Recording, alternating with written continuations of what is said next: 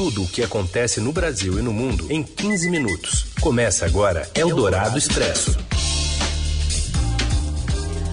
Olá, seja bem-vinda, bem-vindo. Eldorado Expresso está no ar. Aqui a gente atualiza para você as notícias importantes no meio do seu dia, muitas vezes na hora do seu almoço.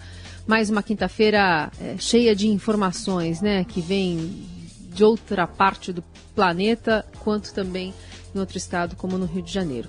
Eu sou a Carolina Ercolim, comigo Heisen Abac. Tudo bem, Heisen? Oi, Carol, tudo bem? Boa tarde para você, boa tarde para quem está nos ouvindo ao vivo no FM 107,3 da Eldorado, também no nosso aplicativo, pelo nosso site. Um alô para quem nos acompanha em qualquer horário pelo podcast. Nessa parceria editorial da Rádio Eldorado com o Estadão. Vamos aos destaques então desta quinta, 17 de fevereiro. Já passa de 100 o número de mortos em Petrópolis e a Defesa Civil alerta para o risco de mais chuva hoje na região serrana do Rio de Janeiro. Jair Bolsonaro visita a Hungria, chama o primeiro-ministro Viktor Orbán de irmão e usa um lema fascista para falar da comunhão de valores entre os dois. E ainda, novas revelações sobre um esquema de desvios na saúde em São Paulo e o primeiro dia sem nenhum caso de Covid nos Jogos de Inverno em Pequim. É o Dourado Expresso. Tudo o que acontece no Brasil e no mundo em 15 minutos. As buscas pelas vítimas da tragédia das chuvas em Petrópolis continuam e o total de mortos continua subindo. A gente vai até a região serrana do Rio falar com o repórter Márcio Douzan. Oi, Douzan, quais são as novidades por aí? É, boa tarde, Carol. Boa tarde, Heisen. Boa tarde a todos. Ah, o Corpo de Bombeiros acabou de confirmar é, mais uma pessoa morta, né? Então já chega a 105 o total de mortos é, nessa tragédia aqui em Petrópolis. E eu vinha dizendo até hoje pela manhã que os bombeiros eles não estavam dando estimativas de desaparecidos, né? Mas agora eles passaram é, a, a dar estimativa de desaparecidos até em função é, de pedidos de familiares que entram em contatos buscando informações sobre parentes. Então, é, são 105 mortos e no momento são 134 pessoas é, que estão sendo procuradas. Que denota que esse número de mortos pode dobrar ainda hoje, né? Ou nos próximos dias. É, infelizmente, isso é uma coisa bem provável, porque já se vão lá quase 48 horas desde que começaram aquelas fortes chuvas. É, ainda tem muitas pessoas é, desaparecidas, são 134. E a situação é, enfim, dos morros, das, da, aqui no, em Petrópolis ainda está bastante difícil. É, passado tanto tempo sem notícia, a gente sabe que infelizmente isso é, demonstra que quanto mais tempo se passa sem é, conseguir é, resgatar pessoas, as notícias elas costumam não vir muito boas. Mas então, a esperança, como todo mundo fala, é, é a última né, que, que, as pessoas devem perder. Então, sim, a gente ainda espera é, encontrar é, sobreviventes dessa tragédia, mas os bombeiros trabalham com pelo menos 134 pessoas desaparecidas. Deixa eu dar um, um relato. Eu estive agora há pouco pela manhã é, no posto do IML aqui em Petrópolis e é uma cena, enfim, cenas no IML são, são tristes por, de qualquer maneira, né? Mas tem muitas pessoas que elas estão indo lá com, com esperança de encontrar familiares vivos, porque elas não têm notícias. Eu conversei com, com um casal, perderam um filho, não tem notícia sobre o filho desde terça-feira à noite. Eles me disseram, ah, eu vi aquele vídeo que circula aqui pelo WhatsApp é, do ônibus que estava sendo arrastado pelo córrego e eu vi o meu filho saindo pela janela, consegui identificar ele pelas roupas. É, só que depois do vídeo corte eu não tive mais informação nenhuma. Eu já entrei em contato com, com a polícia, com, o, com os hospitais e me disseram para vir para o IML. Então eu estou aqui no IML tentando conseguir informações sobre isso. Né? As pessoas estão indo lá com dois, dois motivos. Uma muito triste que é identificar corpo de familiares e outra é para tentar manter a esperança aí de ainda encontrar é, familiares com vida. Sim. Só para terminar, Dozan, previsão de chuva ainda hoje, né? Previsão de chuva forte, inclusive. Ontem é, tinha previsão de chuva que acabou não se confirmando. Hoje já veio alerta de chuva forte. E assim, ó, até 30 minutos atrás tinha sol aqui em Petrópolis. E de uma hora para outra começou a escurecer de verdade. Agora, pouco, quase 13 horas, né? Isso, 13 horas e alguns minutos já está escurecendo bastante aqui em Petrópolis, então a previsão sim é de chuva forte ao longo da tarde. Dozan, obrigada, bom trabalho para você. Valeu, obrigado, boa tarde a todos. É justamente o secretário municipal de Defesa Civil e Ações Voluntárias de Petrópolis, o tenente-coronel Gil Campers, eh, Gil Kempers, afirmou que houve um reforço na equipe para os trabalhos desta quinta-feira. E ele fez um alerta para chuvas até o fim do dia. Nossa prioridade no momento é o resgate às vítimas. Para hoje, a gente fez também um reforço operacional e a gente conta com uma grande estrutura, com o apoio do governo do estado, do governo federal, para que as operações sigam no dia de hoje, para que a gente consiga dar o atendimento à população. Existe uma previsão de chuva para hoje, chuva moderada, forte no final do dia, e a gente pede à população que siga as orientações da Defesa Civil. Em caso de acionamento de sirenes, que a população siga para o ponto de apoio. Bom, e ao menos duas pessoas morreram também no Espírito Santo por causa das fortes chuvas que atingem diversas cidades desde ontem, segundo o boletim divulgado pela Defesa Civil. Os municípios de Alegre e Guaçuí estão entre os 17 municípios mais atingidos. E até o momento, 191 pessoas estão desalojadas, 42 desabrigadas. Há registro de uma pessoa ferida. Em Alegre, uma pessoa ficou soterrada. Após desabamento no local, ela ficou presa entre o muro que cedeu e a parede da casa e não resistiu aos ferimentos. O Corpo de Bombeiros diz que outra vítima da cidade é de Nova Venécia, no sul do estado. O homem morreu depois de ser levado pela enxurrada ao tentar retirar o carro da água alagada. Há pelo menos 23 alertas vigentes no estado e até o momento oito cidades apresentam alto risco de deslizamento. E em entrevista à Rádio Eldorado, o geólogo Pedro Luiz Cortes, do Instituto de Energia e Ambiente da USP, afirma que a chuva que atingiu a região serrana do Rio de Janeiro não serve de justificativa para o desastre. Cortes defende que eventos raros climáticos têm acontecido com cada vez mais frequência e que parte da mudança de investimento em áreas de risco pode começar nas urnas em outubro. O geólogo sugere uma análise do programa de governo do candidato. A sugestão que eu dou é que, mais do que nunca, escolhendo um candidato ou candidata, analise o programa de governo dessa pessoa e verifique com muita atenção se essa pessoa tem propostas na área climática, na área ambiental. Como eu disse, o fato de ter uma proposta não significa que ela será colocada em prática, mas a ausência de proposta já mostra uma desatenção por parte do candidato ou candidata com essa questão que passa a ser cada vez mais crucial para o nosso dia a dia. Eldorado Expresso. Às vésperas de assumir a diretoria-geral do TSE, o general Fernando Azevedo desiste do cargo por questões pessoais de saúde e familiares. De Brasília, quem explica melhor é Wesley Gauss. O ex-ministro da Defesa do governo do presidente Jair Bolsonaro, general Fernando Azevedo e Silva, desistiu de assumir a presidência da diretoria-geral do Tribunal Superior Eleitoral. A decisão ocorreu às vésperas da posse no cargo que estava prevista para acontecer no próximo dia 22, mesma data em que o ministro Edson Fachin assumirá a presidência da corte. A declinação do convite pelo militar da reserva altera os planos da próxima gestão da mais alta instância da Justiça Eleitoral, que vê no militar o anteparo às eventuais campanhas de desinformação bolsonarista contra a instituição, especialmente durante as eleições. Segundo apurou o Estadão e foi confirmado posteriormente pelo TSE, a decisão foi tomada na terça-feira, mas só foi oficializada e tornada pública nesta quarta, na esteira da entrevista dada por Faquinha ao jornal. Em conversa com o Estadão, o ministro disse acreditar que as Forças Armadas não vão se atrelar a interesses conjunturais caso Bolsonaro seja derrotado nas urnas.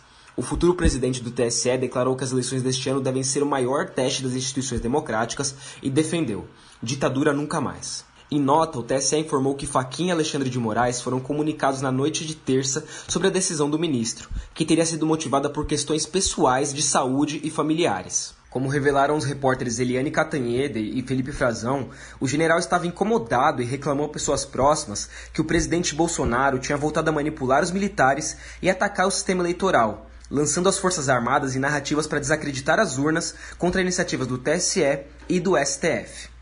Com trânsito nos três poderes, Fernando Azevedo teria então preferido justificar a decisão por motivos de saúde e familiares. A desistência de Azevedo e Silva altera os planos das próximas gestões do tribunal, que projetavam no general um meio de blindar a instituição contra insinuações de fraude no processo eleitoral, uma vez que funções estratégicas da corte estariam sob a alçada de um militar.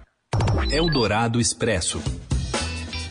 Na Hungria, o presidente Jair Bolsonaro usa um lema fascista e chama o premier Viktor Orbán de irmão. Direto da capital húngara, Budapeste, fala o enviado especial do Estadão, Eduardo Gaia. Em aceno à base de apoiadores mais radicalizada em ano eleitoral, o presidente Jair Bolsonaro chamou o primeiro-ministro da Hungria, Viktor Orbán, de irmão. Orbán é um dos principais expoentes da ultradireita na Europa e o principal responsável pela guinada autoritária vivida na Hungria. Bolsonaro destacou a comunhão de valores entre seu governo e o do país europeu. Acredito na Hungria, acredito no prezado Orbán, que eu trato praticamente como irmão, dadas as afinidades que nós temos na defesa dos nossos povos e na integração dos mesmos. As declarações do presidente brasileiro foram feitas após uma reunião entre os dois líderes ultraconservadores na manhã desta quinta-feira em Budapeste. Referindo-se ao premier húngaro de nosso pequeno grande irmão, Bolsonaro também afirmou que ele e Orbán se afinam em praticamente todos os aspectos e que esse bom relacionamento cria algo ímpar na relação bilateral entre os países. Segundo Bolsonaro, Brasil e Hungria comungam na defesa da família com muita ênfase. Considero o seu país o nosso pequeno grande irmão. Pequeno se levarmos em conta as nossas diferenças nas respectivas extensões territoriais. E grande pelos valores, que nós representamos, que pode ser resumidas em quatro palavras: Deus, pátria, família e liberdade. Ao contrário do encontro com Vladimir Putin em Moscou, quando evitou falar de maneira direta sobre as tensões na Ucrânia, limitando-se a dizer solidário a países que se empenham pela paz, Bolsonaro disse ter trocado informações sobre a crise na Ucrânia com o líder húngaro. Na particularidade, trocamos informações sobre uma possibilidade ou não de uma guerra entre a Rússia e a Ucrânia. E passei para ele o meu sentimento que tive dessa viagem, até mesmo pela coincidência de ainda estarmos em voo para Moscou e parte das tropas russas serem desmobilizadas da fronteira. Entendo, sendo coincidência ou não, como um gesto de que a guerra realmente não interessa interessa a ninguém. Antes do pronunciamento do presidente, o governo brasileiro já havia divulgado uma nota oficial a jornalistas que acompanham Bolsonaro em Budapeste, na qual afirma ter afinidade de visões de mundo com a Hungria. O Ministério das Relações Exteriores falou em aproximação do Brasil com Orbán. Eldorado Expresso. Líder de um esquema na Secretaria Paulista de Saúde trata um deputado da Assembleia Legislativa de São Paulo como chefe. Informações com Pedro Venceslau. Um dos líderes do Centrão da Assembleia Legislativa de São Paulo, o deputado Roque Barbieri, do Avante, teve mais de uma dezena de conversas com o médico Cleudson Garcia Montali, interceptadas pela Polícia Civil durante a Operação Raio X. O deputado, um dos mais influentes da Alesp, é chamado de chefe pelo médico, que foi condenado a 200 anos de prisão como líder de uma organização criminosa que, segundo as investigações, desviou 500 milhões de reais por meio de organizações sociais da saúde. Além dele, o presidente da casa, Carlos Pinhatari, do PSTB, também teve diálogos com o médico monitorados, como revelou o Estadão anteontem. Nas conversas, o deputado oferece oportunidades de negócios a Cleudson em hospitais de Ferraz e Vasconcelos e Santa Fé do Sul. Em nota, Pinhatari afirmou que as conversas são de 2019, antes, portanto, das denúncias, e que não tem qualquer relação com o caso. Ao Estadão, Roque Barbieri disse que tem relação de amizade com o médico e que Cleudson às vezes ia até o seu sítio. O médico foi ainda diretor do Ambulatório Médico de Especialidade de Araçatuba e diretor regional da Saúde, antes de montar as organizações sociais que são investigadas na Operação Raio X. Eldorado Expresso. Vereadores de Olinda, em Pernambuco, aprovaram uma lei que proíbe homenagens a escravocratas e pessoas ligadas à ditadura militar em monumentos, edifícios e vias públicas da cidade. Passa a ser, passa a ser vedado atribuir a bens que estejam sob gestão da administração municipal o nome de personagens históricos que remetam a esses períodos. Locais que já existam e cujo nome se enquadre na proibição serão renomeados. De autoria do vereador Vinícius Castelo, do PT, a lei foi inspirada pela proposta da deputada estadual Érica Malunguinho, do PSOL de São Paulo, na Assembleia Legislativa aqui paulista, pelo projeto de lei apresentado pela parlamentar aqui de São Paulo, Monumentos públicos, estátuas e bustos que prestem homenagem a escravocratas ou a eventos históricos ligados à prática escravagista deveriam ser retirados no Estado. O projeto de lei ainda está em tramitação na Assembleia Paulista. O texto prevê que estátuas de escravagistas, após retiradas das vias públicas, passem a ser expostas em museus com a descrição do período histórico em que se inserem e dos crimes praticados pela pessoa homenageada. Eldorado Expresso. E pela primeira vez desde o início dos Jogos de Inverno de Pequim, nenhum caso de Covid foi identificado entre as delegações. Fala, Morelli. Olá, amigos! Hoje eu quero falar dos Jogos de Inverno de Pequim. Quero dar uma boa notícia sobre a pandemia, sobre a Omicron. Na quarta-feira, os organizadores do evento não detectaram nenhum caso de Covid-19 nos Jogos. Isso é legal porque a gente tem lá em Pequim 3 mil atletas, tem 60 mil voluntários, tem toda a infraestrutura que faz com que esses jogos sejam realizados neste momento e isto é uma boa notícia. Todo mundo lá está dentro de uma bolha, de uma espécie de bolha, exemplo do que a gente viu lá atrás na NBA, lembra do basquete dos Estados Unidos, quando todos os times ficaram dentro de hotéis na Disney fazendo testes regulares, a mesma coisa agora nos Jogos de Inverno de Pequim. Não há presença de público e todos os competidores envolvidos com o evento estão fazendo testes regulares de PCR para a Covid. E a boa notícia é que na quarta-feira ninguém, ninguém, todo mundo que testou, ninguém